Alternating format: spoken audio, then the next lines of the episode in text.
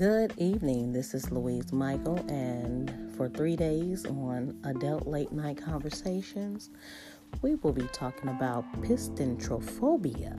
And this is the fear of trusting people due to past experiences with relationships gone bad. So, I had a writer write in, and their question is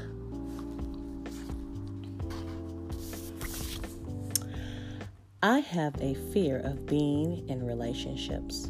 What do I do after pouring my heart out to someone and they totally ignore me? How do I move on with my life after being hurt? Well, that is a very, very, very good question for my listeners to even think about. How do you move on after being hurt? Well, first you have to make the decision that you are ready to move on. And you also have to make a decision that you do not want to be hurt again. Because if you continue to hold on to this hurt, you will carry it into your next relationship. And I can give you one better. If you hold on to it, things will not go in your favor. It will not work out for you very well. So, if you just can't let go, here's the reason why.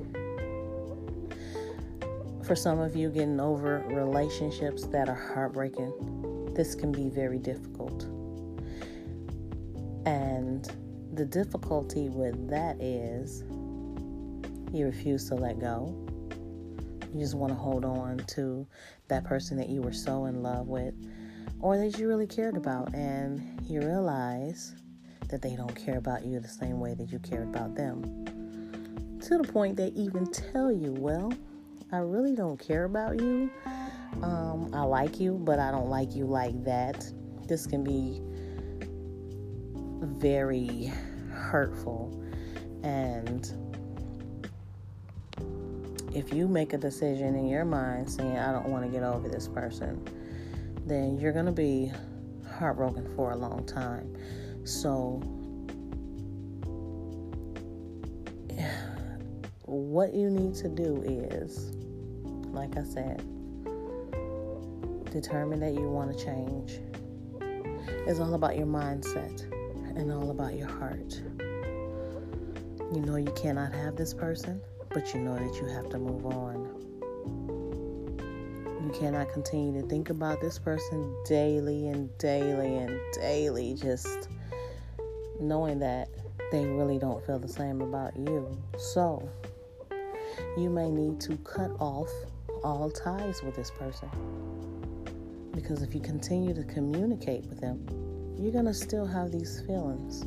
And you're going to want them to have feelings for you also, which in most cases, that's not going to happen. And I understand that you have emotions. Having your emotions is very important. Being sad is normal. Um, being emotional for many is normal. But there comes a point when you have to let them go. You have to put in your mind, they do not want me the same way that I want them. So I'm going to have to let them go. I'm going to have to move around and do something different. Allow yourself to feel the pain, but you have to move quickly to eradicate it. Re- resist the urge to deepen those associations that make you think about this person. And you'll be able to bounce back and move on more quickly. We all know that breakups are distressing, but you should not allow yourself to stick to that mindset. I need you to set your emotions free and start making fresh new associations as early as you can. Don't wallow in it. I hope I have answered your question for you. And if this is a question that many of you, of others of you have had, I hope this has helped in some type of way.